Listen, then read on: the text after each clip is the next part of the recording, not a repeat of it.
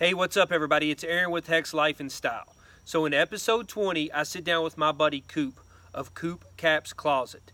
If you're not following him on Instagram, it's at Coop Caps Closet.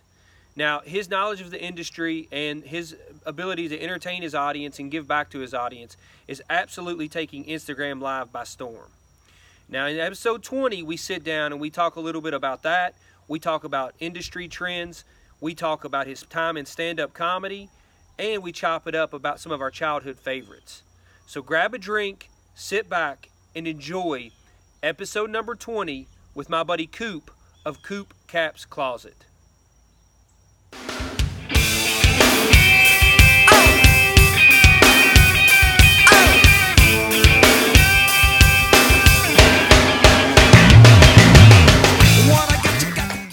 Okay, brother, we're rolling. So I'm with Coop of uh, Coop Cap, Coop Caps Closet. It's an actual tongue twister. But um, I'm with Coop. Uh, man, I appreciate you joining me for the podcast. Uh, just to give you a little idea, I'm, I'm, super excited. I saw you pop on. I know you've only done a few lives, but I saw one of your lives, and um, I remember I jumped in it, and you were just it was i think it was i may have even been your first one that you kind of promoted or whatever but i just started following your instagram page and i hopped on one of your lives and i was like man this guy i mean this the way you were describing things and the stories that you were telling and things like that i, I had to have you on the podcast because i was like there's so much more behind this guy i think than just you know the reselling of vintage clothing and things like that. So thank you for doing this i appreciate that for sure, man. Uh, yeah, thanks for having me on. Let, us jump in straight in. So, give the audience, if they, the people who may not know you, give the audience kind of an idea of who you are, where you're located, and and, and that kind of thing. Sure. So, uh, people call me Coop. I should say the homies call me Coop. Um, I am out in Minneapolis, Minnesota right now. I'm from Orange County, California. I've lived in Minnesota for about eight years now. I have uh, a little shop out here in Minneapolis that uh, I sell wholesale out of, and then you know also high end type stuff as well. So, um, yeah, man, that's uh, I'm repping repping Minnesota now. You know, with COVID, I'm not really in California at all since this has gone down, but hopefully uh, soon I'll be able to keep popping back and forth. So that's a major culture shock. I can only imagine from going from the west coast of California. What what area of California did you say? Orange County. Orange so like County. the beach cities. Yeah. Yeah. So going from Orange County to Minnesota, uh, you know, the culture, everything is probably way different. But I can, I, I, how do you how do you even adapt to that winter? Yeah, well, honestly, you don't. You don't ever. I never have, and I dread it, and I'm dreading it now because it's already getting into fall and the temperatures are dropping into the you know high 50s sometimes 40s at night. And it's just a reminder that in a month we're going to get dumped on you know with a bunch of snow and it's going to be cold for the next six months. So it's uh it's the hardest part of my transition is the difference in culture and environment and people. Like it, everything's different man. I mean I'm I'm a little bit of an oddball coming from California and the way I dress and the way that I talk, being in a state where people are, you know, uh, bringing up the fact that I say the word rad and dude and they haven't heard it since you know the 80s. It's just it's very weird when that's yeah. like commonplace in California. You know, you have 60 year olds saying dude. Yeah, yeah. No, I get it, man. I, I can see that. I mean, of course, you, you're probably cracking up at my accent. It's you know that thick southern that kind of that Kentucky accent, but I get it all the time. Everybody's like, "Is that? Are you from Texas? Where are you? You know, that sounds yeah, it's off." And but um, I can only imagine. I mean, I I've spent my best friend lives in La Jolla in San Diego, and I've been out there with with him some, and then but I've been, you know, with my my job and things. I I used to work for a couple um, companies out in California, out in the Thousand Oaks area, and um, so okay. I spent a lot of time out in um, out in, in Thousand Oaks and in California, and it's just it's like it's I love it. I love California, and so um, but when I come back to Kentucky, I'm glad to be back home because I grew up here. I'm from here, you know, born and raised, you know, friends, family, everything like that. So I can't imagine you though going from California where you were born and raised to live in Minnesota. But uh, but I know you probably I know you probably adapt and uh, are making the best of it for sure. Yeah, I mean it's been a long time, but I'd say last year was probably the first year that I really accepted winter, you know, for being winter and, and didn't complain every day about how cold it was. And um, so yeah, man, I mean it's it's just one of those things. My kids are here. That's the only reason I'm here. When I wouldn't be in the state of Minnesota, I didn't yeah. have kids. So well, hey, um, yeah kudos to you kudos to you coop for sure. I mean because that's what it's about. I mean you know it's about about your kids and being a good father. And you know i uh, i travel back and forth. I have joint custody of my kids and so i'm traveling back and forth every week you know having them you know and and i wouldn't trade it for the world. You know i love it. I love you know da- i'm a dad first and foremost then before i am anything else. So um, kudos to you for that for sure Hey, but yeah, the, the cool thing is about the winter weather, man, you get to find probably a ton of cool coats and and things like that. So you can add that to your to your vintage uh, vintage inventory as well. This is true, but unfortunately, you're only able to really sell that kind of stuff to certain places in the U.S. because nobody in California is buying, you know, a heavy starter jacket. Yeah. It's never cold. It's never cold enough there to wear. So, I mean, for locals, it's great. Um, but, you know, selling online or to people outside of a cold state, uh, your clientele is basically the East Coast. You know, the whole West Coast, nobody's buying those jackets. So, yeah. I don't know. It's it's it's cool, and it all depends too on what you're into. I'm I'm kind of like not really into all of the things that I was into when I first got into vintage. I'm I'm heavily into 90s now, and yeah. uh, you know, and I kind of have my my market and, and what I like, and it's definitely not the old sports stuff anymore like I used to love. I mean, oh yeah, yeah. It's got to it's got to be the right piece for me to get excited now, but I I feel like I've pretty much kind of gotten burned out on all of the the sports jackets and the things. They're they're abundant here for sure, especially Green Bay Packers and Minnesota yeah. Viking stuff.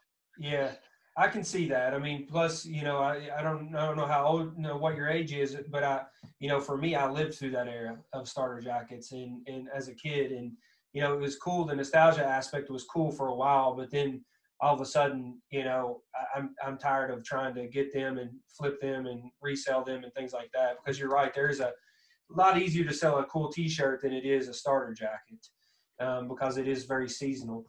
So let's oh, let's yeah. get in let's get into to, to a little let's talk about you. Uh, how did you talked about early on in vintage? So how did you get into the vintage industry and you know kind of talk a little bit about that? Well, um, I mean, I, since I was a teenager, I was always into vintage and going to thrift stores and buying things to essentially go to school and make people laugh and not take myself very serious with the outfits that I wore and then I got out of that pretty much my whole life up until about a year and a half ago. And uh, when I went on disability after a surgery that I had, and I came across Paul Cantu, and I I just remember him reminding me so much of me when I was a teen. I'm 42, so you know I definitely lived through that era of starter jackets. But um, you know, I saw him and I just I was like, man, this guy has so much fun. I remember how much fun it was for me to go to vintage, you know, stores and shop. And then he challenged people one day because he said he got a lot of like um, negative comments all the time and on his YouTube channel about how people didn't believe he found that stuff in a store and it was all rigged. And he said, you know, I just challenge you guys to go out and you'll find something. So I'm like, what do I have to lose? So I went out the next day and I'll never forget. I guess what got me into it was the first piece I found was uh, like a vintage Ralph Lauren rugby. It was a USA spell out, and I think I spent six bucks on it. Sold it for maybe sixty or something like that. But I, I just know that that's what hooked me and said, you know what, I want to keep doing this. I think it's fun to you know the thrill of the hunt, and I'm going to give it a shot. And so that's really what got me back into wanting to I guess buy vintage was that. It was just being home for the last almost two years now and and having a lot of free time on my hands and it was it was a way for me to get out and to not think about being depressed and bummed, you know, coming off of this crazy surgery that I had. Mm-hmm. And uh, it just kind of, I mean, it got out of control for sure. And shopping was like my addiction. And then, you know, the more people you meet, the more you learn about what's this and what's that and what's worth, you know, money and what's not. And I feel like I wound up redonating half of the stuff I bought in the beginning because I was just buying everything, thinking anything Ralph Lauren or Tommy Hilfiger was worth money. Mm-hmm. And uh, you know, so that's kind of all the what I was saying earlier. It's all the stuff that I I don't really care for much anymore. It's not really my style, and I feel like I've come a long way since then and learning more about vintage. yeah.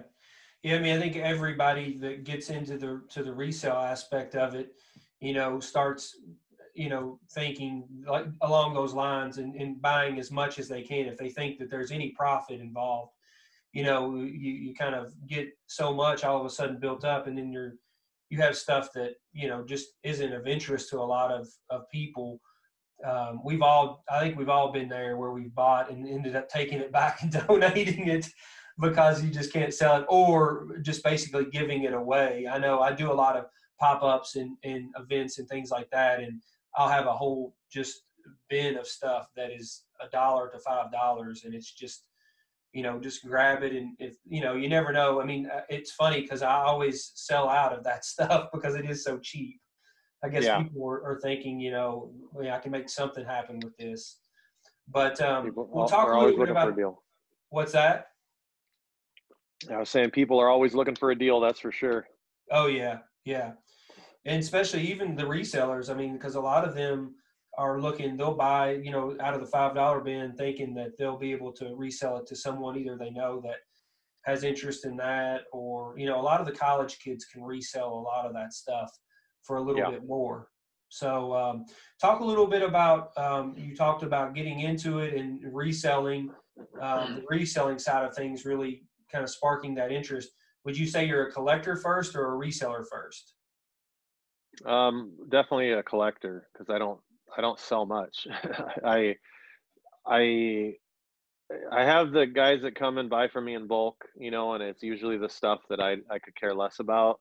So you know they'll get good deals, but I have a big connection to vintage and have a story. I feel like for every T-shirt that I get, you know, it, it replaces some uh, memory in my mind for a time in my life that I can trace it back to. And so it's harder for me to, I guess, let go. And I haven't been active at all with uh, Depop or eBay and selling in probably six months. I don't, I can't even think of the last time I posted anything on either one of those platforms. I do everything mainly through Instagram now.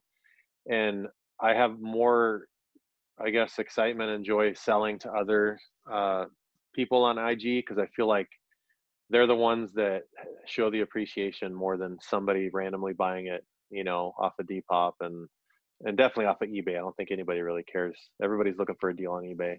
So, yes. um, yeah, man, uh, I definitely.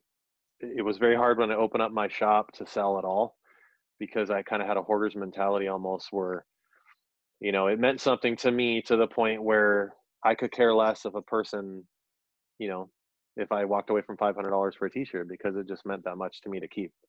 So I'm trying to get better at that because I mean the whole you know goal is to obviously go into business for yourself and not have to ever work for a corporate company again or, or anywhere for that matter. And uh, the only way to do that is if you sell stuff. So I've gotten better at it, but it's still really hard, like I said, for me to let go of a lot of things like this t-shirt in particular. I mean, everybody's wanted this anytime. I've worn it a couple times and every time people are like, oh, sell me that shirt. But I mean, this show is what got me into comedy, what got me on stage to do stand up. And uh I don't know, man. It just it'll always hold a special place. I'll probably die with this shirt, you know. Like I don't think I'd ever sell it, even though it's probably only a hundred, hundred and twenty dollar t shirt. Yeah. It's uh it's worth way more to me than that.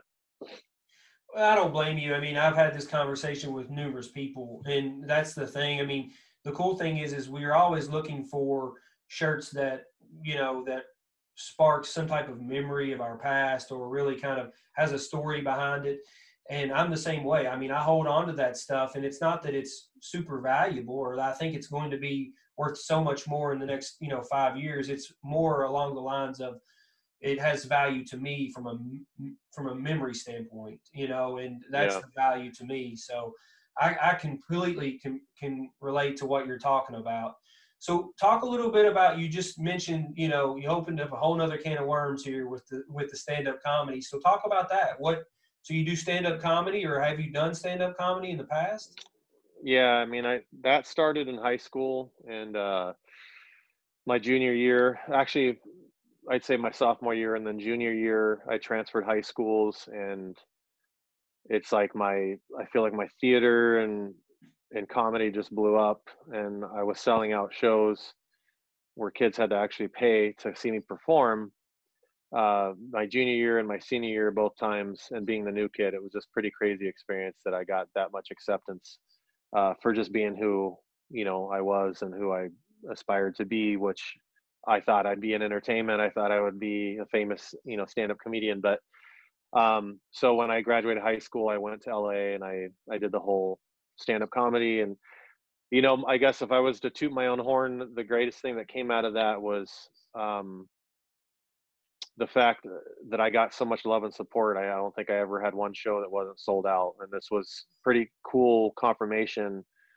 to me that you know I had something special going on that all these strangers are now paying to come see me. You know, and uh, and so that was really fun, man. But unfortunately, I got sidetracked with women and dating, and not one girl ever supported what I did because they were under the impression if I did make it that I would no longer want to be with them. I mean, just I listened to the dumbest things, you know, in the relationships that I was in, and I just I stopped performing, man. Like I just got too consumed with dating and and chasing after things that just didn't make, you know, they didn't get me to where I wanted to be, and that's definitely one of my biggest regrets in life is that I didn't keep pursuing my comedy because I was meeting everybody, man. I was going on auditions all the time, and I just with the things I was being told, you would think of you'd keep pursuing it, but I don't know, man. It uh, yeah. I got sidetracked, and you know, it is what it is. I'm in Minnesota now, and this is not where you move to be famous, that's for sure. But it's all good. You know, my job now is just to be an awesome dad and and hopefully a successful business person doing this. And it just wasn't in the plans, I guess, man. And you know, and I guess it's not over for me in comedy. I still think about it all the time. I still write down skits and stuff, but my heart's just not really in it like it used to be. I think I'm just more uh, consumed with what I'm doing now with my lives and you know vintage and I just enjoy this, man. I just enjoy doing this right now.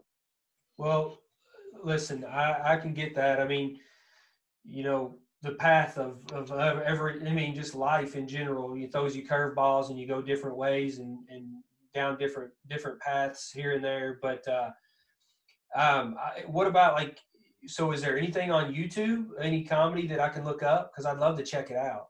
I yeah, love, I, have, I love com- comedy. So I have everything recorded, but nothing. I've never put anything online because YouTube wasn't even really a thing when I was doing it. I mean, we're talking.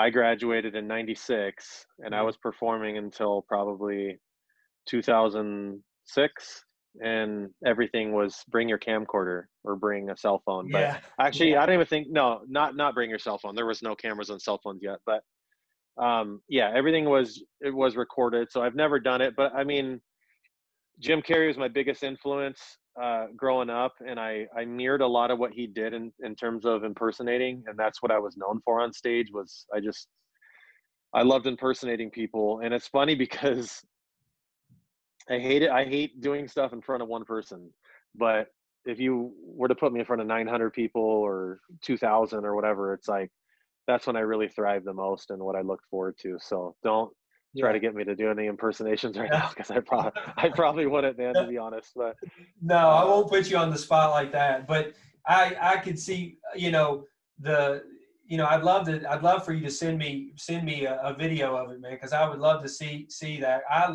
I was a huge Jim Carrey fan. I still am, and I'm my kids are 13 and 14, so I'm introducing them to that whole you know in living color Jim Carrey type um, you know movie you know genre eh, you know era and all of that what you know have you seen the movie let me ask you jim if you're a big jim carrey fan have you ever seen the movie once bitten because a lot of people haven't Yeah, the vampire movie. I actually own yeah. that one. Yep. Yeah. So that was my one. Obviously, that was one of the first movies that he ever did, and I think that one is so underrated. It is hilarious because of his just his his facial expressions and the way the, the character that he plays and and all of that. I mean, that's just that is a classic Jim Carrey, I think. And a lot of people don't necessarily even a lot of younger people don't know that movie. No, they don't. It, it was never really promoted.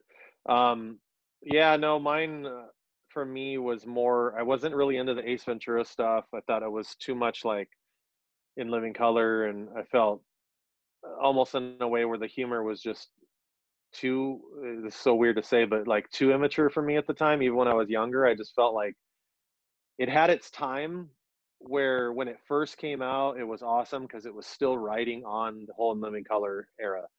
But then as years went on like i can't really watch those movies anymore. I can't watch uh, ace ventura and laugh out loud but the ones that i can are dumb and dumber uh, liar liar like those types of roles where they were semi-serious but with humor as well.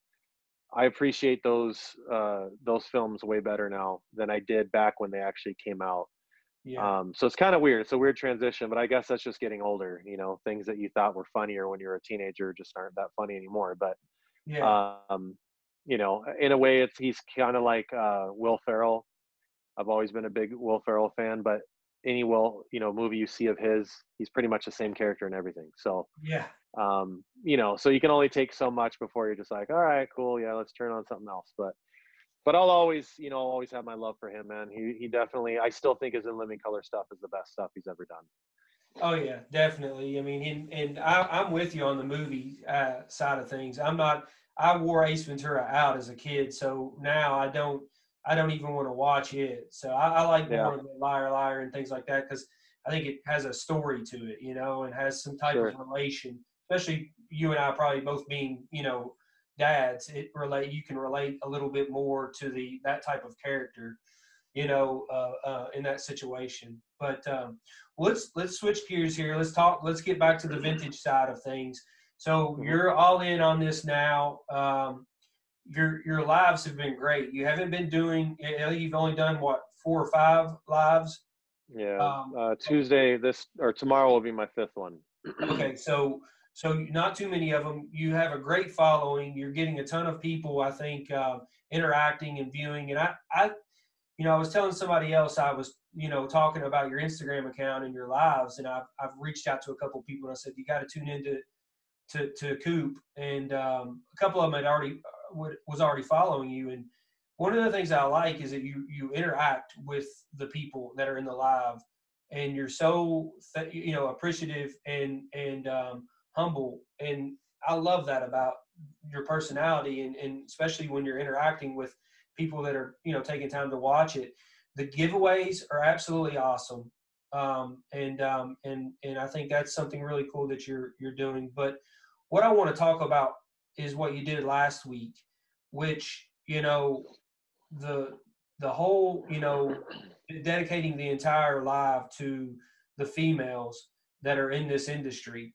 I mean, that was a, a, very creative and an awesome move, I think, from that side of things to really shine light that there are so many different types of, you know, males and females and age ranges and everything that are in this industry and for you to highlight that and shine light on that was awesome. So talk a little bit about that and you know talk a little bit about why you did it and talk about the the money that you raised. I think you ended up raising almost 500 some dollars for your charity which is amazing. Talk a little bit about that.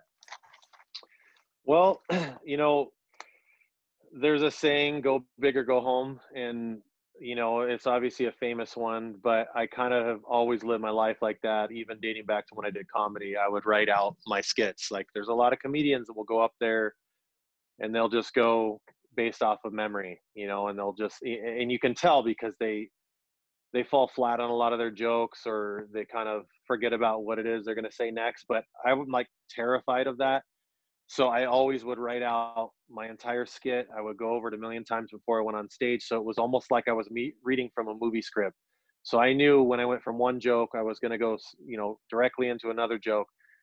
like I could never just you know freehand stuff. So when it comes to and I wrote I wrote everything that I did in comedy. That was one another special thing that I did that a lot of people don't do. They have other people write for them.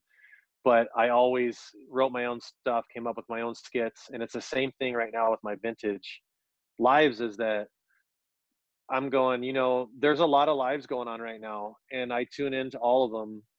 And a lot of times I'll tune out within the first 30 seconds because I can just tell it's not something I'm really that interested in and eh, you know and it's not me trying to be mean or, or trying to be a jerk but like i i have a certain energy about me when i go on my own lives and how i interact with people that i need that same kind of energy when i'm on other people's lives. I want to feel like i just tuned into something really special. I just tuned into something really cool.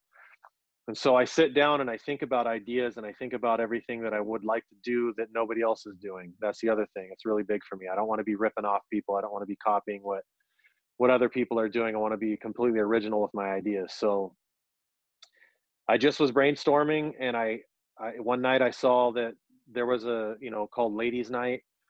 And this, I had already had thought to myself, it'd be really cool if I had, you know, all women on my life I think that would be a, a big step for a male to shout out women. Like that's, I'd never seen that. Mm-hmm. And then I saw the ladies' night, and I really loved the energy that the ladies were bringing, and also the the stuff they had was, to me, like insane. Pricing was great, and my wheels just started turning. And I I thought to myself, you know, I've got two sisters, one of them who's in the entertainment industry, and I know the hell that she's gone through getting there in a male-dominated world, and you know, not to try to be political or anything like that. That's not what it's about. But I really you know, and growing up with a single mother and, and having her be a mom and a dad, I definitely have a special place in my heart for women trying to make it in this world. And so I just thought to myself, it'd be really cool to shout these women out and see what happens. And to be honest, man, like I, I really didn't have expectations. And a side of me was even like, I hope people tune in. Like, are people going to be excited about this like I am? And then it just got to the point where I just was like, you know, screw it. I don't give a shit if people you know, tune in or not, I just know that I'm going to have fun with all these ladies tonight. And honestly, other than my very first show, which was a pretty crazy lineup, I um that was the most love I'd ever gotten in my DMs and the most positivity was from people like, dude, I can't believe you're doing this. I can't believe you're showing the love to these women. That's so awesome. And and I love that you're doing a charity. And that was a big deal too. And uh and I picked that charity specifically because it uh it helps women that you know, are pregnant and homeless or they had a baby, then they have a place to stay. And I related that to my mother, who was 19 and she already had me and my brother and nowhere to stay. And I listened to her stories. And so that really like hit home with me. And I'm like, you know, I'm going to try this too. I think it'd be really cool to um, do this charity and, and give back and, and try to help women. And um, so we raised $555 on that and then the person that runs that organization reached out to me and thanked me which is so crazy because i guess just based off the donation she was getting she found it i don't know if people put my name like Coop Cap's closet or something like that but somehow she found me and she thanked me for doing that and that was to me meant the most out of anything is the fact that wow this was just an idea i had a week ago and now i'm getting an email from you know the the president or whoever runs this company thanking me for doing it and thinking about these women. And it, dude, it meant so much. And I'm like, you know what? Maybe I'm onto something, man. Like maybe this is something that I should continue to do, not just with the ladies, but incorporate in my other lives. And so I'm I'm really kind of toying with that idea a lot lately. Um, tomorrow night I go live and um, I'm doing uh, support your local business, and I'm having St. Paul. So I, I have like a the Warriors. I don't know if you remember that movie or not, but oh yeah, the war the Warriors themed uh, flyer where it's St. Paul versus Minneapolis, and I'm having shops come on, and uh, it's going to be crazy, man. The stuff I've already seen the stuff that they're bringing, and um, it should be a lot of fun, man. So I wanted to put Minnesota on the map. You know, even though I don't, I'm not from here. I live here, so I want people to know that we've got a scene here and it's not just about California and New York, you know, as being the only scenes out there. There's there's scenes in every state. So then it got kind of got me into the mindset of like, okay, well, we're going to start with where I live, but we can move on to California next, and it could be Northern Cal against Southern Cal, and then we can move on to, you know, other states. You know, shout your state out or something. I don't know. So my mind, my wheels are turning with that, and um, there's there's a lot of good things coming, man. I, I'm really excited. You know, it's it's weird because I, I've got 3,500 followers, so I know I'm not like the big dog out there, but to me, it's never been about followers. It's been about like quality and the type of people that I have on, and um, and and the characters of the people that I have on. I handpick everybody. I don't do drawings. I don't like randomly pick people to come on. I literally reach out to these people myself mm-hmm. and say, "Hey, this is what I'm doing." And I mean, so far the response has just been so great. You know, when you're talking to somebody that's got 150,000 followers like Slavi, and and he's like right away, like, dude, yeah, let's do it. I'm just like, wow, how? Like, how did this happen? How was I sitting in my home on disability a year and a half ago watching this guy on Netflix and being like, yeah. what a rad job? So now we're talking all the time and I'm getting to know this guy over the last six months and, you know, he's hosting or headlining my first live ever. And I mean, it's, dude, it's just been great, man. The, the kind of people that the relationships that I'm making, I don't know what it is, but based off of what other people are telling me, I, I, feel like people are really digging the vibe, and that's what I really set out to. Is um, you know, I'll say it here, like I said on every live that I do.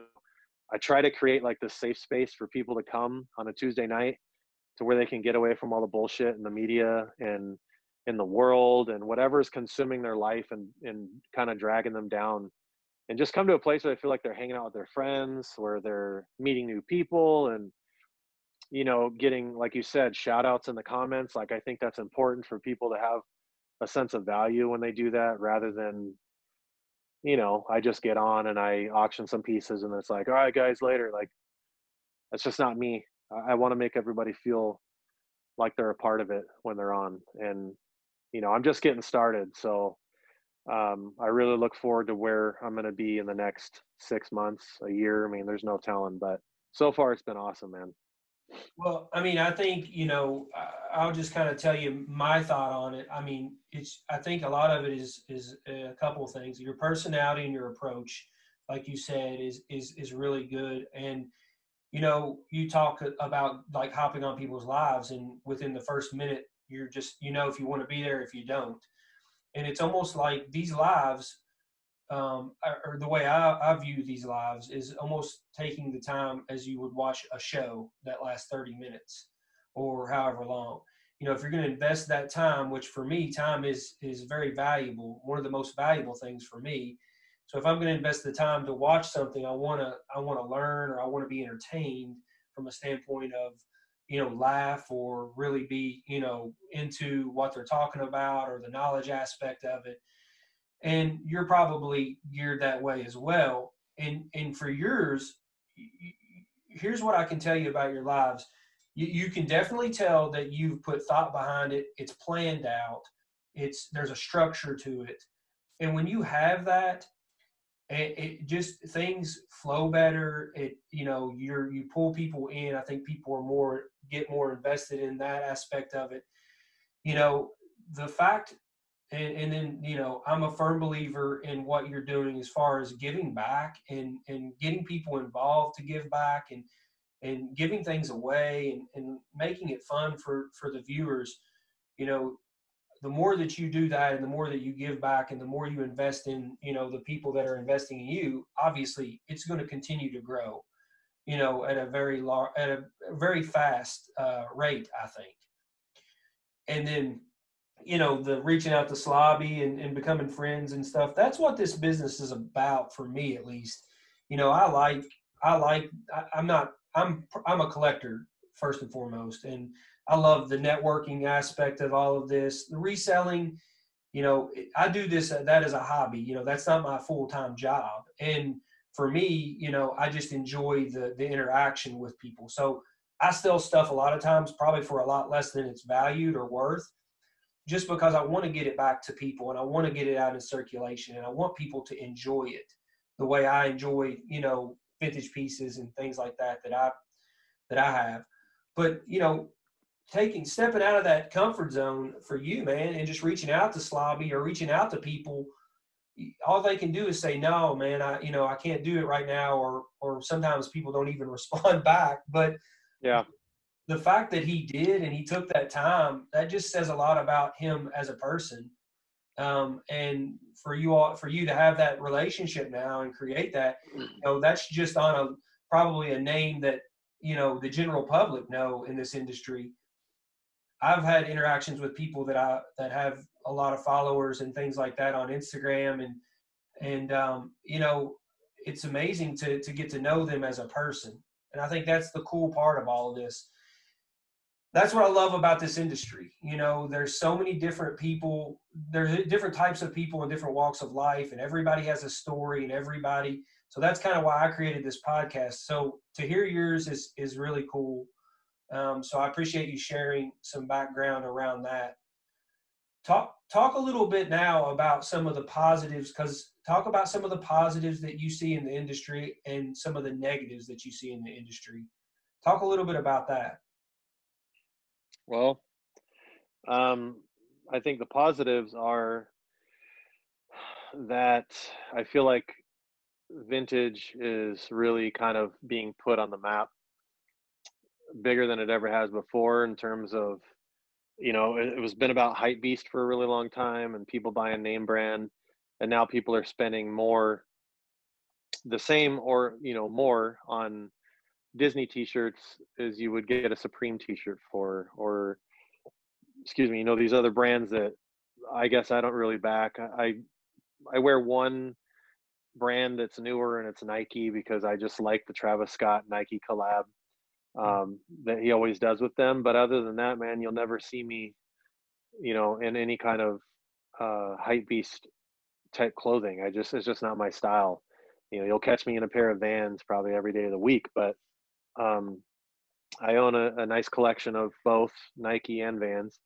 Uh, but so the positives to me, you know, are that the they're the fact that you know even though COVID sucks, it's creating this um, this path to relationships you would have never had without it. I mean, people weren't going live when COVID was going uh, before COVID. You know, people were just doing strictly selling or doing auctions on their uh, Instagram, and you never really got to know the person behind the page.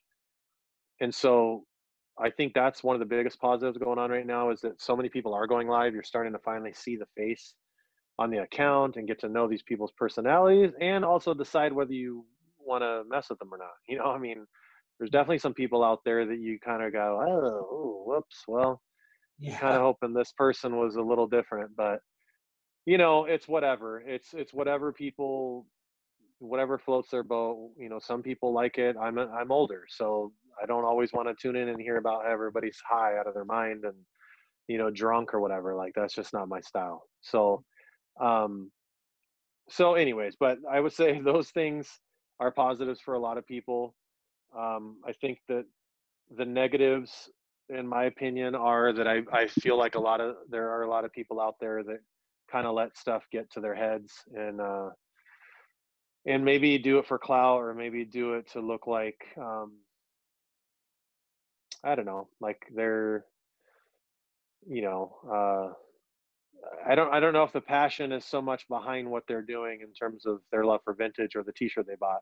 It's more mm-hmm. about like yeah i can get that shirt. Like i've got the money. I'm you know they're like flexing basically. But yeah. um i i've seen that uh quite a lot um and i see I think the only other real negative is that I think there's a lot of um, passive aggressiveness out there with people, and I just I wish that uh, people that had issues with another reseller or whatever would just go to that person rather than you know start firestorms online or in their stories i just i see that and it's like dude this is why i don't want to work for a corporate company again i worked for t-mobile for 12 years mm-hmm. you want to talk about gossip you want to talk about a company where you heard everybody's life story go work for a cell phone company because you'll hear it all and i you know i want to get away from all that drama that's why i'm doing my own thing but i guess it doesn't really matter where you go it's the same everywhere but i just try to um, try to stay out of it and surround myself with positive people. That would be yeah my best advice on that. But but yeah, man. So not sure if that's the answers you were looking for, but no, man. I mean, that's, that's, hey, no, that's perfect. I mean, that's that's your thoughts, and and I I couldn't agree more with with what you were saying. I mean, I think I'm 41, so I think you know when I hop on a lot of these lives and stuff too, it's just it just I, am interested in the in the in the in the shirt, or I'm interested in what they're showing and what I can you know. But for me, I'm not getting a lot from it. Like I said, I want to be either entertained or learn, and I'm not either. So I'm not entertained by what's going on so much, and then the knowledge really isn't there. It's just that hey, I know that this Disney shirt sold for three or four hundred dollars last weekend on a on a virtual, you know, um, you know, flea or something, and and you know they don't know really the backstory of it or the history of it or things like that. And and I'm I'm with you. I, I for me, it's about it's about the the vintage side of it and the passion for that and the stories behind a lot of the clothing and or the band or whatever it may be that you're interested in you know it's it's more about that than it is about you know the value of the shirt and um this is 100% my opinion but i think those i think that that eventually will die out. That that that there will always be people coming up that look at it from that standpoint of you know the value of a shirt or i paid you know $150 for this shirt and i'm selling it for 170 i'm making a $20 profit which makes zero sense to me from a return on investment standpoint. But like you said earlier it's about having that and flexing and, and all of that from that standpoint i think a lot of that will get weeded out over time and I think you'll have the people that really want to invest in the industry and and give back to that and learn and help other people learn.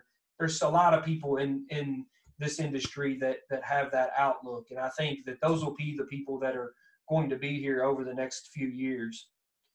So, talk a little bit about what you see happening in this this arena, the vintage industry. You know, I've talked to a couple people on my podcast about the, you know, the projections by 2024 of this being a 65 to 69 billion dollar industry, the resale market of you know the used clothing market. Um, talk a little bit about that. What do you? I mean, what, what are your? What's your outlook on, on where this is going to go over the next five years? Well, I mean, in my mind, vintage was dead before I got into this. I didn't know anybody that was doing, you know, wearing vintage clothing in Minnesota. I hadn't heard about it from anybody in so long. So in, in this way, I felt like there was this resurgence right when I got into it, but I didn't realize there was already entire communities that were doing it. So I guess it never really went away, but based off of the last, I'd say almost, well, about a year and a half now that I've been doing it, to see the progression of um, certain genres like Disney, you know, uh, Marvel, stuff, uh, even the snack tees, which I think are going to be the next big thing personally. Um, I feel like I've seen a lot of celebrities or just TV hosts wearing vintage T-shirts that, even though you may not like it because you don't think they really appreciate the whole vintage side of it, and they're just wearing it to wear it for fashion, it doesn't matter. Actually, what it's doing is it, it is in my opinion, a positive for us because it's, you know, how are you getting Travis Scott to wear vintage clothes when that guy can afford anything? Like he could literally buy anything he wants to wear. He's choosing to put on a vintage T-shirt, and the next day that vintage T-shirt goes up three times in value. Like I love that aspect of vintage. I feel like the more and more people keep repping it like they are on TV and whatever they're doing, that this is going to be the next big thing and that people aren't going to care so much about wearing uh, you know name brand and um, so where are we going to be in two, you know 2024 i don't know but i, I don't think i personally think, believe that the market's going to necessarily go down for disney or that it's just a fad right now. I've never seen it like this okay? I've been buying on ebay for years and now when i go on ebay to buy a disney shirt people are starting a shirt i could have got three months ago for thirty dollars. They're starting it at three hundred dollars now. So I think people have caught on to that. They're like, oh, you know, the Aladdin tee is really, really what set it off. Somebody's willing to buy a six thousand dollar Aladdin T-shirt. Well, I'm not going to let my Disney shirt go less than three hundred dollars. You know, and so I just think that that wave's going to keep riding, man. Just like the the center check on the Nike hoodies. I asked a, a hype beast retailer in my area this that question, like, do you think that's ever going to go down in value? And they're like, no. I think Travis Scott put that on the map, and it's just one of those sought after pieces that will forever be sought after. People are always going to want that Nike center check, you know, hoodie. And I'm like, okay, well, so I kind of feel the same way with everything else that's going on right now. I don't, I don't see it going, you know, things becoming cheaper. I see the value continuing to go up, and I don't know how you stop that train. I mean, why would I guess my question is to anybody, why would that ever go down? Why why would that value ever go down for things like Disney or you know, like I said, Marvel t-shirts with the rarity of them and and just I think right now if you if you really dissect this, like kids growing up in the 90s, the reason everything's going up so hard right now is because now those kids that were 4 to 8 years old in the 90s are, you know, um, in their early 20s and the nostalgia factor is hitting them now. Mm-hmm. all that disney you know lion king and uh, cartoon network all that stuff. It's the same for me when i see anything from the 80s i'm like oh my gosh i remember when i was a kid and i was watching gi joe all the time and mask and mr t. So like anytime i see stuff like that i go bonkers for that you know early 90s stuff same thing. But i think that that's really what's going on is you've got late 90s early 2000s kids finally you know getting older and remembering when they were kids and they watched all those TV shows and now they want them and now they're willing to pay all this money. So I don't know, man. I I, I feel like it's just going to keep going up in value. I think in 2024, I guess I haven't looked that far ahead, but I can see this not going away, and yeah. and I hope that really is the case. I hope that things don't devalue. Um, but I know that was well, a really think, long answer. I think too. I mean, what you you know, they even if they do drop a little bit, I think you'll move into something else that you know. Right. I, have seen over the years. I mean, I go all the way back to to the '90s to you know when a lot of the alternative bands were they all wanted the '80s rock band T-shirts. So they were wearing all of the '80s hair band T-shirts. They were wanting all yep. the punk band T-shirts and things like that. So those were huge. Those you know, and I've seen a wave and it keeps coming back. I mean, the NASCAR tees are doing really well right now and and and, and popping. Those were big two, three years ago.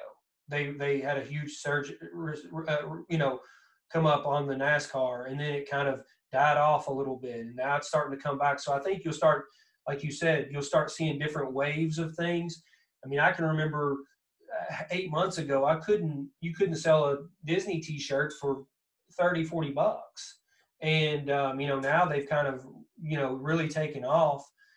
I think, I think it'll drop a little bit. And the only reason I do is because I think that there's probably some of the rare ones like that Aladdin tee and, and some of those, they didn't make a lot of, but there are a lot of the, the Disney um, store t-shirts and the, the ones that they sold at Disney, you know, they made quite a few of those in, in that time period. So I think that'll hurt the market a little bit. And then talk about this though. This is what I'm really kind of worried about.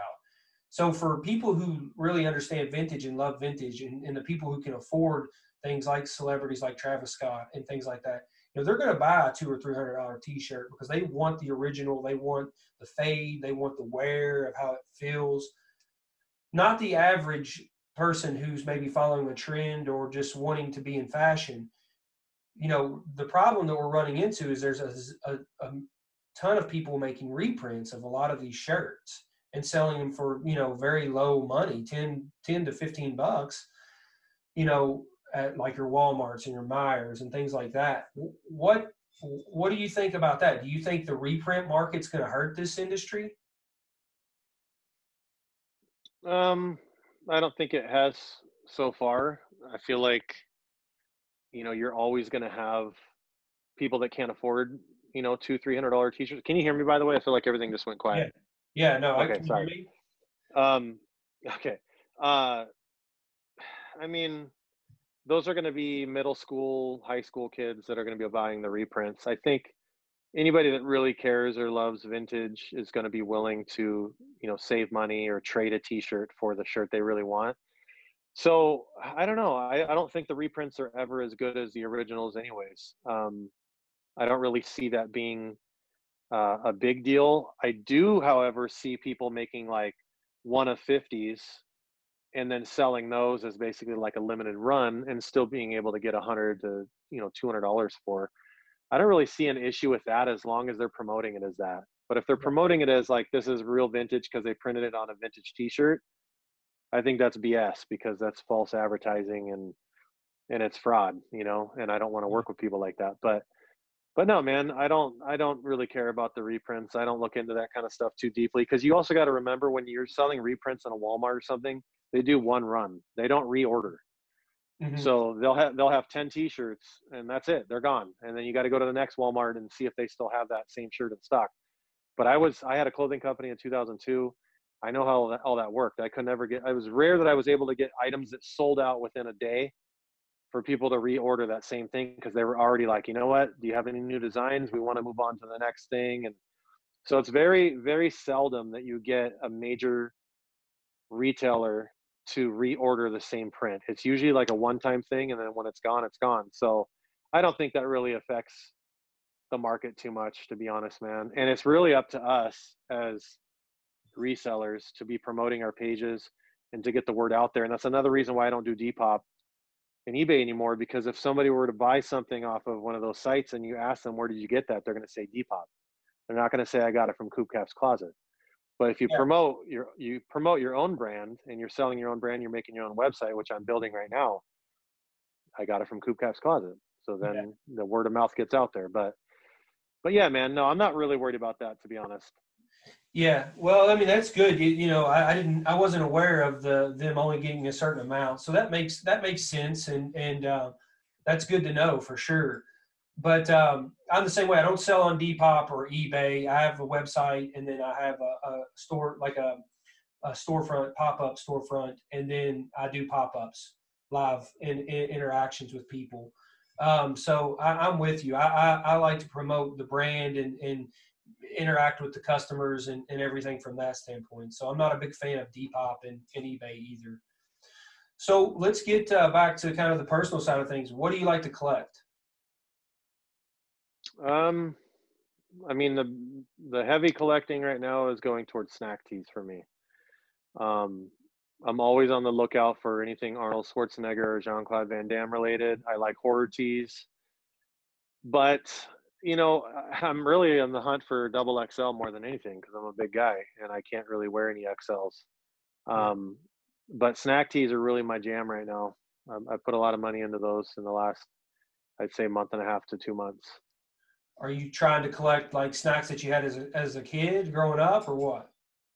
Um, I'm trying to collect the rares, like the ones that you just don't see very often, and uh, you know, ones that speak to me in my childhood and or or a, spe- a specific time in my life. Because I worked in that industry for 15 years.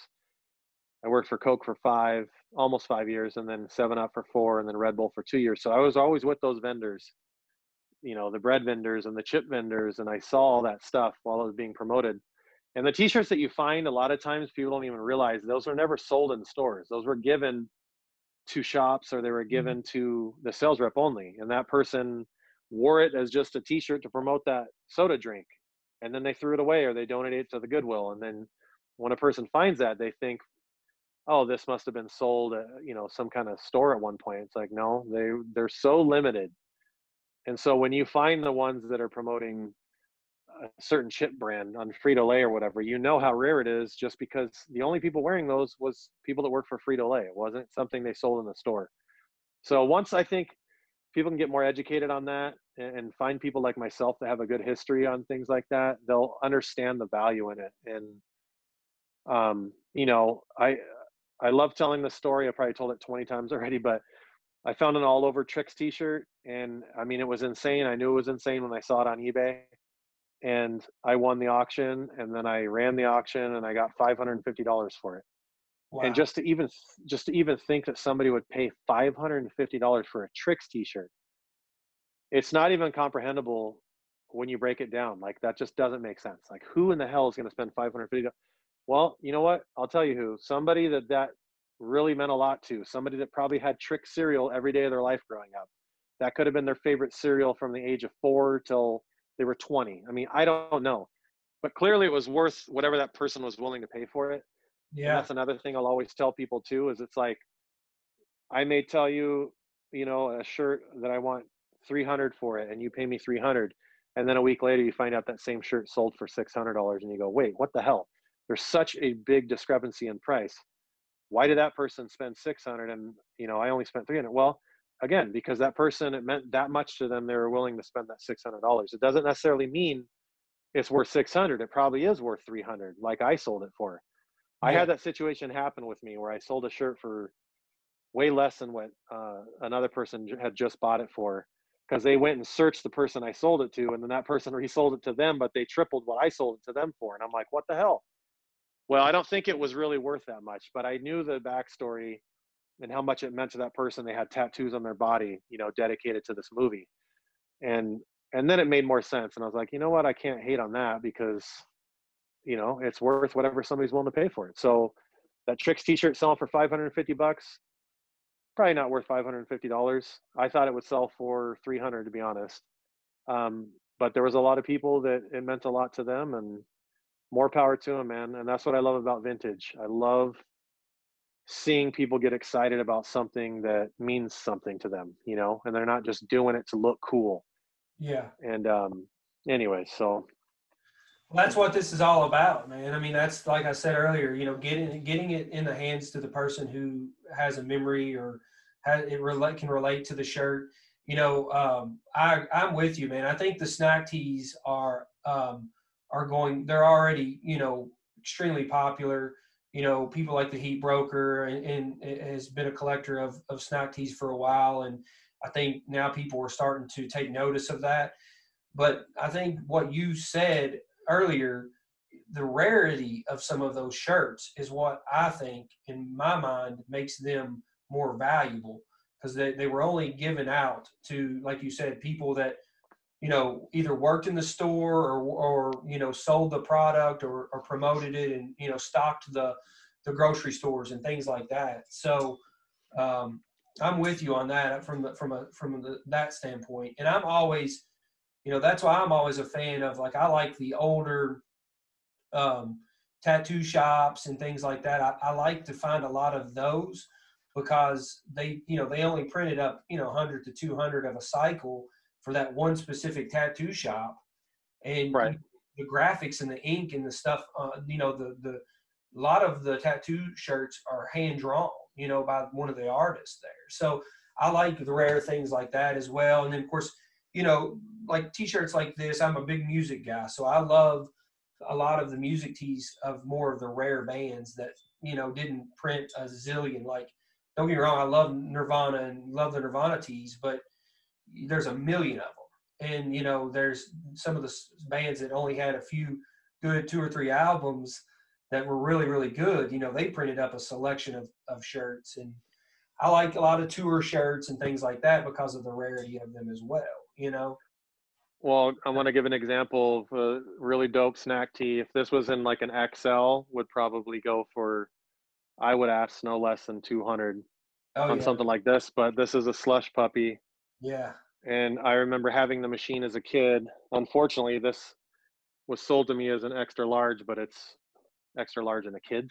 That is so it's technically like a small for women's, but I mean, single stitch, the colors are insane. It brings you back to the colors when you were a kid at oh, the yeah. same time because you could date the Fruit of the Loom tag. And I mean, it's just, this is why I love snack tees because, you know, it brings you back to a really good time in your life and um and i just think that right now they're still kind of slept on. I can still go on ebay all the time and find them for 20 bucks 25 yeah. bucks for something i really want. I always notice those are the shirts too where people always say make me an offer and it's like don't be afraid to make an offer make an offer. And well, half, I, i'd I say buy, I buy all my shirts on ebay by making an offer. I never yeah. I always just make an offer and you know um, I, have I've found so many band tees and gotten so many of the t-shirts I've wanted and wanted, you know, back in my possession from when I was younger, just by mm-hmm. making an offer. But um, yeah, the snack tees, I agree, man. I think they're getting ready to take off, and that makes it makes sense because the nostalgia aspect is of what it for the snack tees, I think, is going to be what it was for a lot of the sports and the, the nostalgia aspect of the things from a kid. You know, the Jordan stuff and the the, the sports stuff. You're still always going to have those people that want that, but I think people are going to move into more of the the memory aspect of of something that they had, like you said, every day for breakfast on Saturday mornings. I'll tell you what I'm on the lookout for. So I want an 80s Hubba Bubba.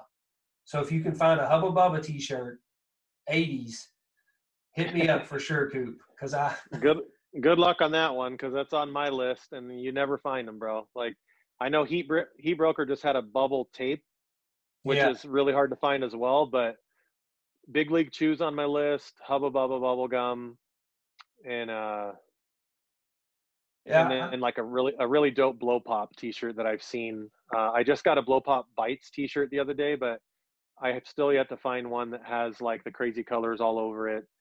Um, but yeah, man, those those are definitely ones to look out for. Um, but yeah, if I find it and it's not in my size, I'll definitely let you know for sure. I like the uh, the you have some Roger Rabbit ones on your on your page too that I love. I know that they already sold, but you know I, I love I love any. I, am more of an '80s guy, like a late '80s, early '90s is kind of my wheelhouse. So I yeah. love the movies. You know, like Karate Kids, probably one of my favorite movies, and it's not that it was uh, you know an amazing movie, but it was the very first movie I ever watched on VHS uh, with a VCR that my dad had purchased. You know, as a family, we all sat down, and I can remember watching Karate Kid, and I'm, that that movie just has stayed with me ever since. So you know, I look for things like that. Obviously, the odds of finding a Karate Kid T-shirt promo T-shirt is you know, I can't imagine. Or, yeah, you can find them, but they're usually made for the youth. They didn't really make them in adult sizes because they didn't think adults would want a T-shirt like that. It was kind of geared towards more, you know, more towards kids. Yeah, it's funny you say that though, because uh, Slavi said that's his favorite movie as well, and then he gets all emotional thinking about it. Yeah, for the same for the same reason as uh, I think with his dad and watching that movie. So yeah. Um, but yeah, man, no, that's definitely, of course, that's like an all-time classic for sure. Anybody that grew up in that time. Yeah, I'm. I've always been on the hunt hunt for those that you know those type of t-shirts, and like you said, I mean, you just don't find them. They're they're small. I I went down a rabbit hole. I loved gleaming. I liked the movie Gleaming the Cube growing up because I used to skateboard and stuff as a kid, and so I went looking and I found a long sleeve promo. It had the fox. Uh, yeah, I have it. Oh, did you get that? Yeah, I have that. Yep. Yeah, so I saw it on eBay, and it went. I think it ended up going for for quite a bit. And if it, if you're the one that bought it, I won't. I won't. I won't. No, I didn't. I didn't get it on yeah. eBay. I got it. Into the World Vintage sold it to me. Oh yeah, yeah. Yeah. So no, I definitely got it. That, that's a classic. Long sleeve. Yep. Oh. Yeah, so I saw that one, and and you know that's another movie that I just absolutely loved as a kid, and um, when and you can't find it you just can't like I saw like I said I saw the one was up for auction on eBay. It went much higher than I would ever pay for a T-shirt just because you know I just can't justify it. But, but yeah, but yeah. So I that's awesome, man. That's awesome that you have it. Is it your size? Yeah. Uh, no, because I I can't wear like I said XLs in the 90s or 80s are really like a large. Mm-hmm. Um, I'm six six and 260 right now. I have lost 13 pounds in the last week, which is pretty rad because I started a new diet. So props to me. I'm yeah, that's awesome. Uh, but no, I uh, I'm trying to lose weight because I want to be able to fit into XLs again. Um, and at a time I was able to wear larges, but I don't want to get that skinny again. But no, it's I like my shirts in extra large for displaying. Yeah. Anything under that, I'm not really a fan of, you know, displaying because it's just too small but it was more again i'm a collector before anything so it was more of like i need to just hold it in my hand and and see it in person and then i'm i'm usually ready to let it go to another collector somebody that wants it that much. I was that way with the uh, ninja turtles uh, bonkers candy collab that i just recently had. I didn't want to sell it at all. I mean it was an xl it was a big xl but all i needed really was to just hold it in my hand and look at it because bonkers candy as a kid was made by the Willy Wonka company and you think of Willy Wonka and the Chocolate Factory. It's like all these memories tied in one. Then yeah. you think about Ninja Turtles and Ninja Turtles video game, and how huge all that stuff was. But somebody else really wanted it bad, man. And I knew, you know, it's like, what's the point of me keeping it? I'm just gonna hang it. You yeah. know, I'll just turn around and sell it right away to somebody that could actually wear it. And that's what I did. And I was stoked that at least I was able to take my own picture of it and uh, and hold it in my hands for a few minutes and then let it go. Well, I wouldn't let that. I, I wouldn't let that Gleaming the Cube go because the rarity of that. I, I, mean, I don't know. You probably know the backstory a lot better than I do, but I'm going to guess that that was given out on set to, during the filming of the movie. Um, I don't know about that. It, it could have been a promo for like going to the movies, and they handed it out. Yeah. But um, yeah. I mean, you just don't I think that's the only one they ever made. You don't. I think there's one other T-shirt where he's skateboarding on the front, but that one's like super rare. Yeah. Um, but does no, it, I mean it's just it cool. Does it have Christian Slater's name on it? Uh, that I don't remember. I just remember it has that fox hit on it. Yeah. And it's long sleeve, and then it's like pink writing says "Gleaming yeah. the Cube" on it. And it's a very underrated movie, and it's one of those movies that you you just know if you know you know. If you don't, yeah. then too bad for you because that movie definitely it hit every young boy growing up, and yeah. everybody went out and copied sliding out on their skateboard, you know, and uh, and wanted to take a manhole cover off and turn it into a skateboard themselves. But yeah, yeah. Hey, what about, about going back to backing up here to the bonkers? The commercial bonkers commercials were the best. You know when they had oh, the yeah. enormous giant fruit that would fall on the like the old lady or whatever it was. Yeah, yeah, yeah. That's awesome. I'm glad you remember great. that. Those were great. So let's let's. So one of the things that I do um, to to wrap some things up here. So um, I always have you know um, I have everybody do a PS, PSA, a public service announcement, kind of like the old cartoons that you were talking about. Mask had it, GI Joe, He Man, all of those. So what would your PSA be? um, so basically, encouraging uh, people out there that are watching. Um, I mean, my my PSA as I get older in life, you just,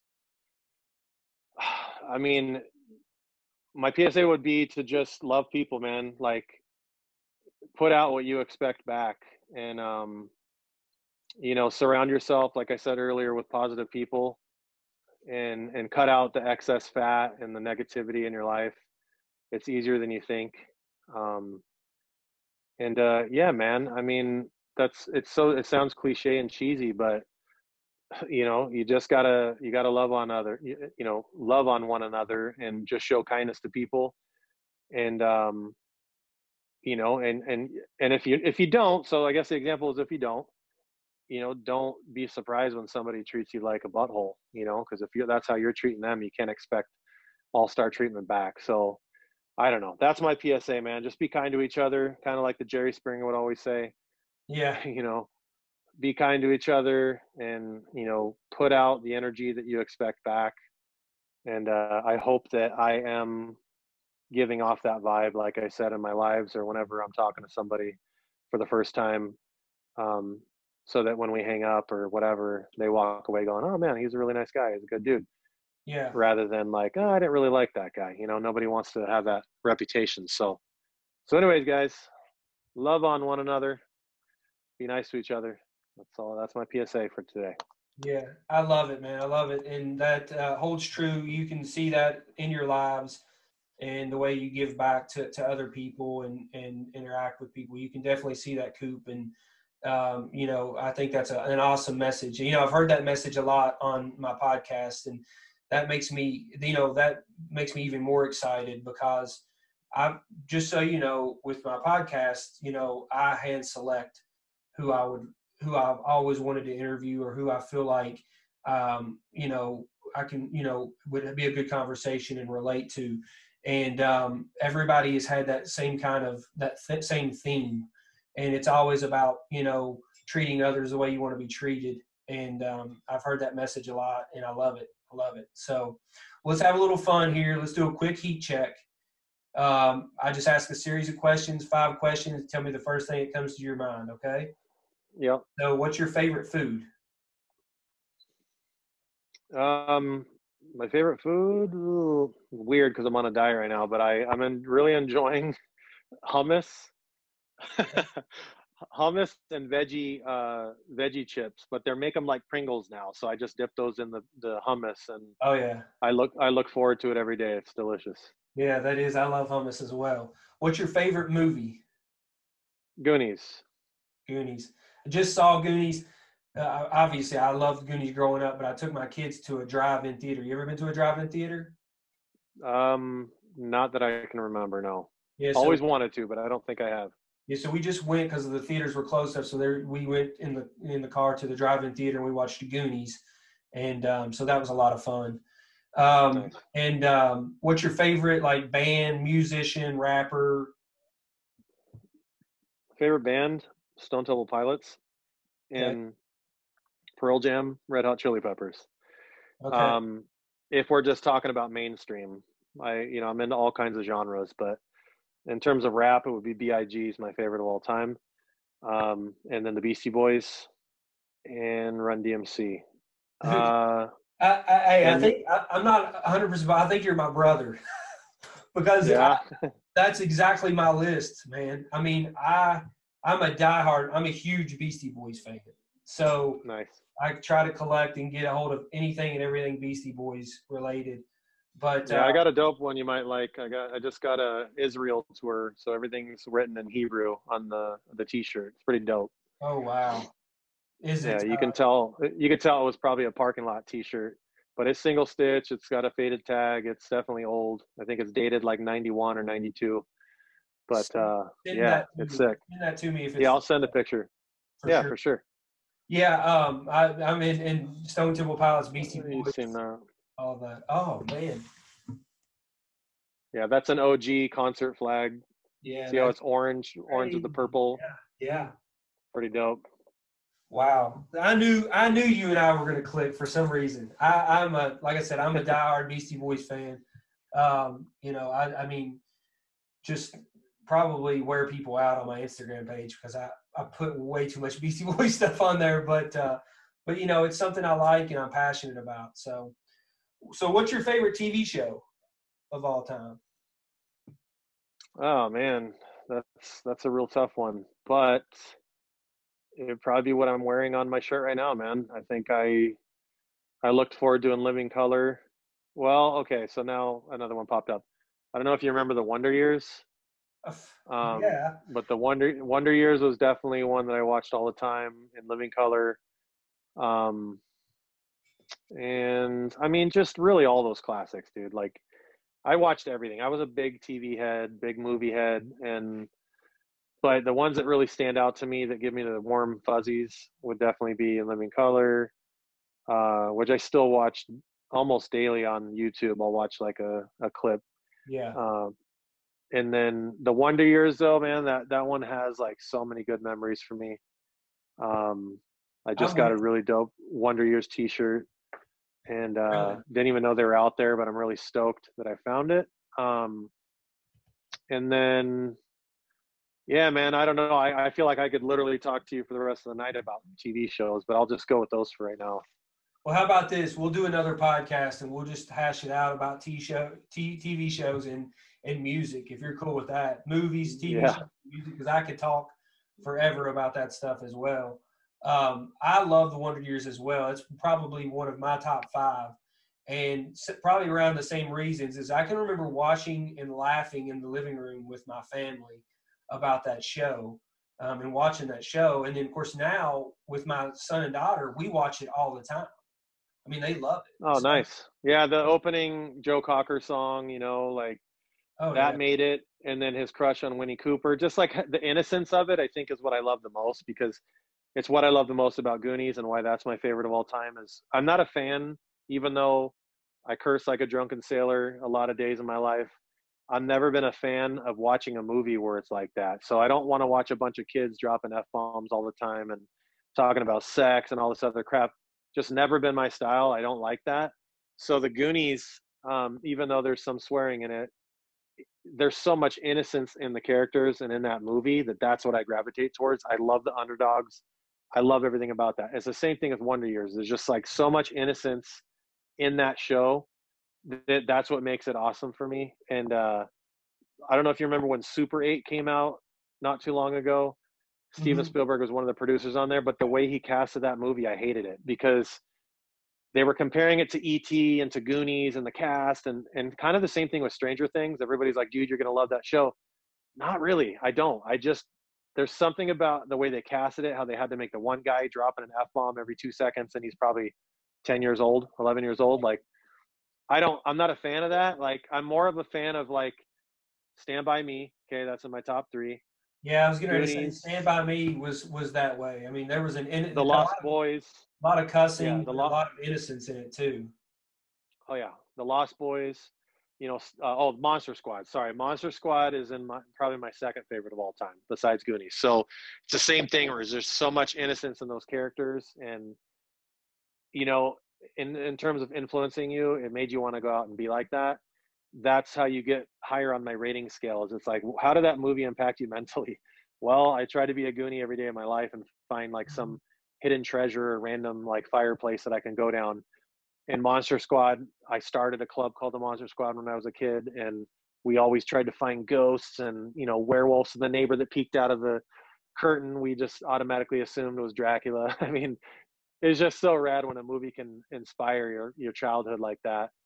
Um, so, anyways, that's I don't even know how we got on that, that subject, but No, and I think Uh, that's, I mean, I think that I relate to that really too, man. I mean, the t the TV shows, the movies, all of that. I agree. I mean, there's just some something that is so. It takes you back to like that time period growing up as a kid when you watched it, but it still it still relates as an adult. I mean, we watched Goonies, and my son was like, uh, you know, he's like, I we'd already seen it, and he was like, you know, it's it's funny, but it wasn't as good as the first time I watched Mm. it. But for me, it was like I had never seen it. Like I was watching it, yeah, and so it obviously related. You know, I related more to that than than my son, you know, did. But then my son will sit there and watch an Adam Sandler movie, and he just thinks it's the best movie ever. yeah, And- I agree. And uh, Yeah, yeah, no, no, I, Adam Adam, Sandler fan, Sandler's but- funny, but but after Yeah. one or two times of watching, you know, the same Adam Sandler movie, Yeah. it's like okay, you know, it starts to kind of get. It's not as as good to me as it as like a Goonies or a Stand by Me. Those classics I could continue to watch Sure. over and over, even with like the Wonder Years and things like that. You know, those shows, I could watch them over and over and over. You know, But but what is good about Adam Sandler, I'll point out real quick, is he always has a dope soundtrack. He always picks '80s music, uh, and he always type he always uh, casts the same guys in different Dude, roles. you are one. And I think it's rad. correct. That is the one thing, and I told my I told my kids this because we've been on a huge Adam Sandler kick, and they were like they love it because it's the same characters playing different people.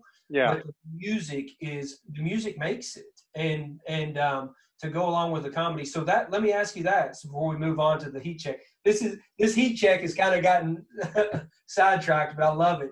So do you do you think that you relate more to TV shows and movies because of the music that's in them as well?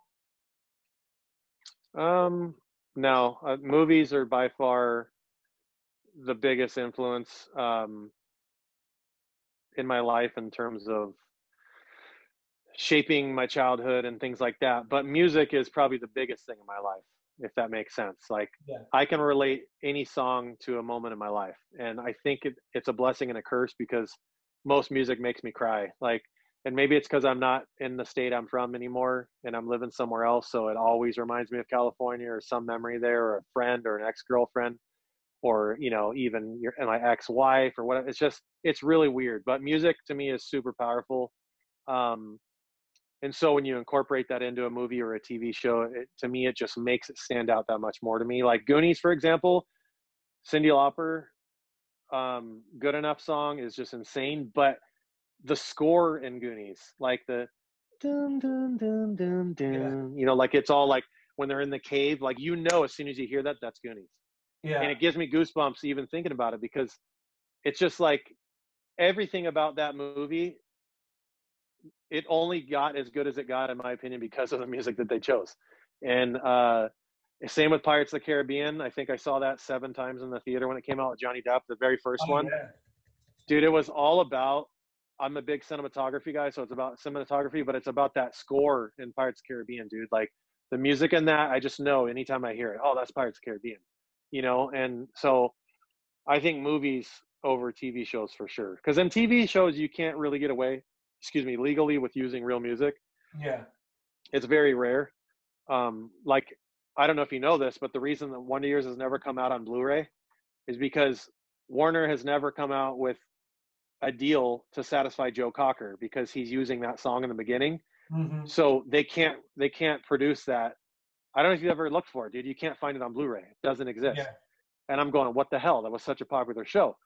But then when you research it on Google, there's this big thing that's been going on for like 20 years with Joe Cocker and the Wonder Years, and he doesn't want to release the rights to that because they haven't worked out a deal. And I just think, man, what a bummer. It's almost like when Axl Rose broke up with Guns N' Roses, and you're like, dude, just get back together. Everybody wants to see Guns N' Roses. They don't want to see Axl Rose with Buckethead and all these random dudes you don't even know, and still yeah. calling yourself Guns N' Roses.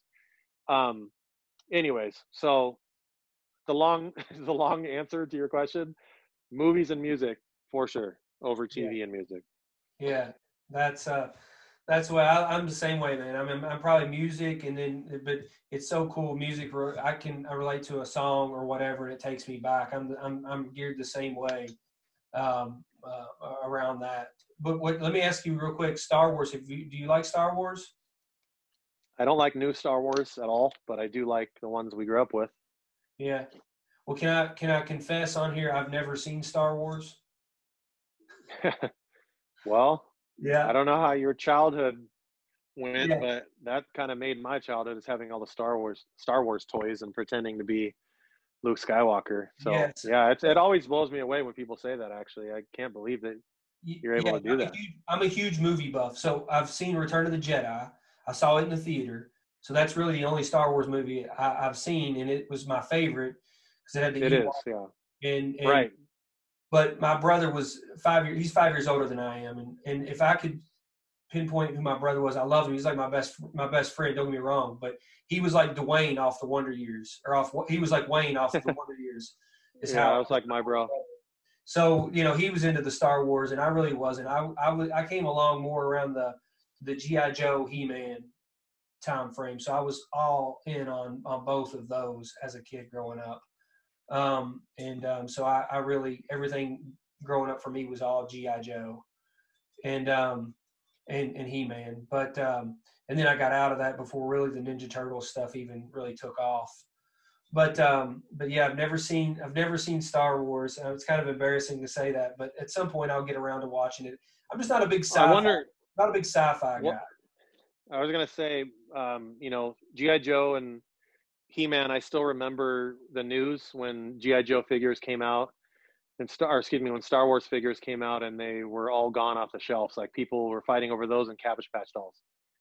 And then it made me think this: like we're we're in our 40s right now talking about this, and it's like yesterday to us. Like, oh, I remember this and that.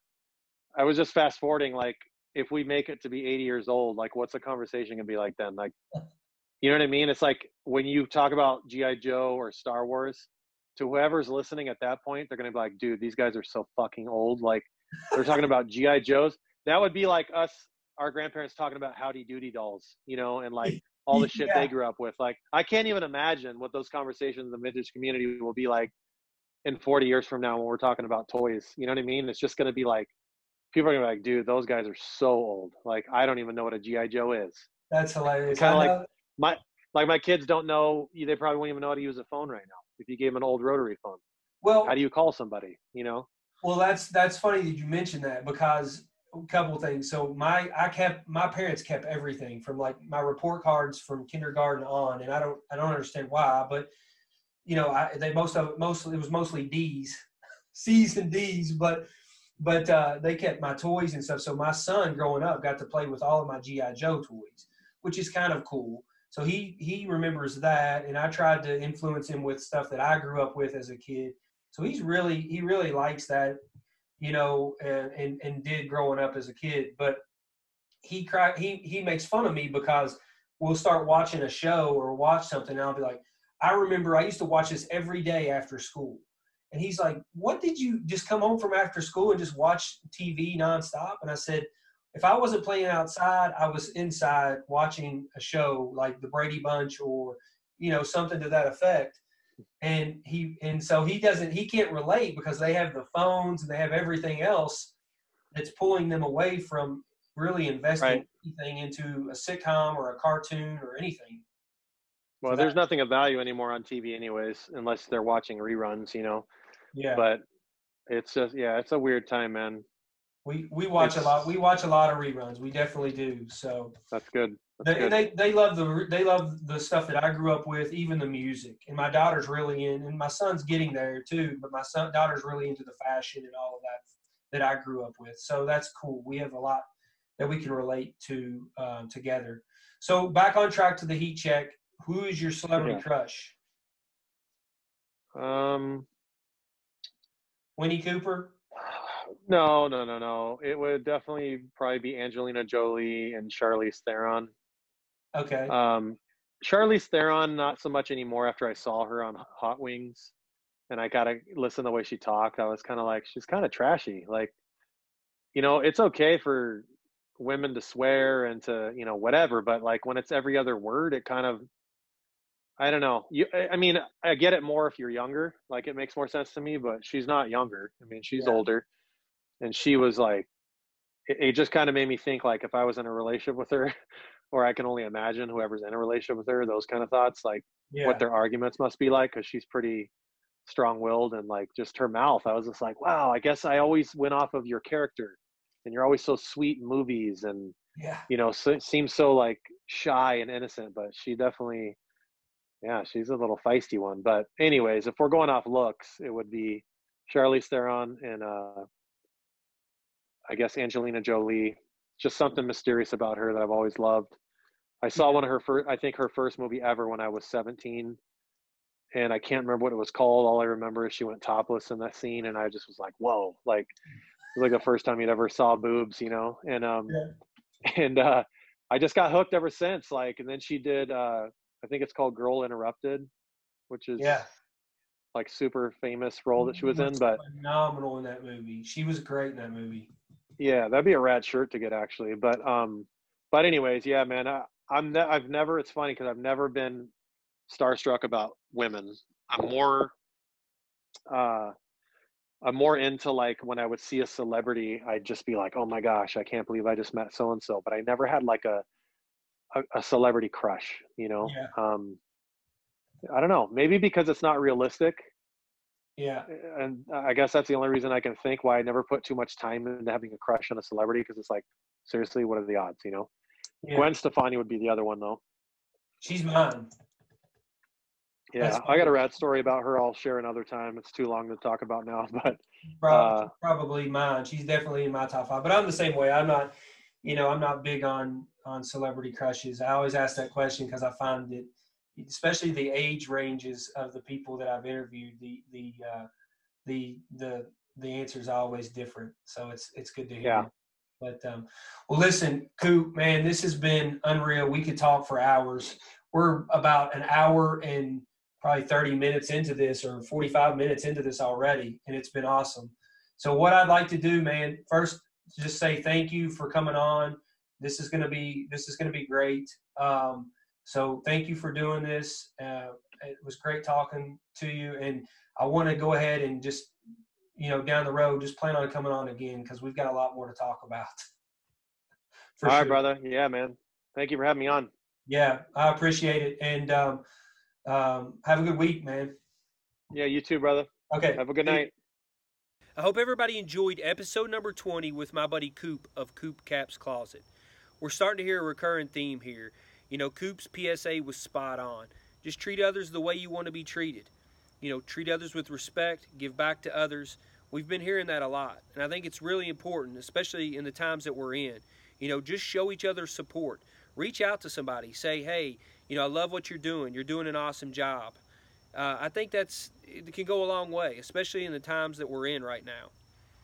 One of the things I loved about Coop is when we started get when we got to the heat check, we really started talking about things that we had in common from a standpoint of being around the same age, music, movies, TV, things like that. So that the end of that was a lot of fun for me, and I'm looking forward to having him on here soon again. I think it'd be a great episode just to talk about music, you know, TV and movies from, you know, our era and the time that we grew up. So I hope everybody is happy and healthy. We got a lot of cool stuff coming up. So if you're not following us yet, follow us on Instagram at Hex Vintage Threads and go to hexlifeandstyle.com. You know, join us on YouTube, Apple, Spotify. Subscribe to those to those channels. Um, leave a review, good or bad. We want to hear from you all. Share it with your friends and support us in any way that you possibly can. Now, we've got a lot of cool things coming up. VH1 or Hex Storytellers. We've got a few new episodes of that coming up and we also have a, um, some drinks with friends coming up as well here soon. So we look forward to you all joining us. I hope everybody's doing well, and I'll see you next week. Love you all.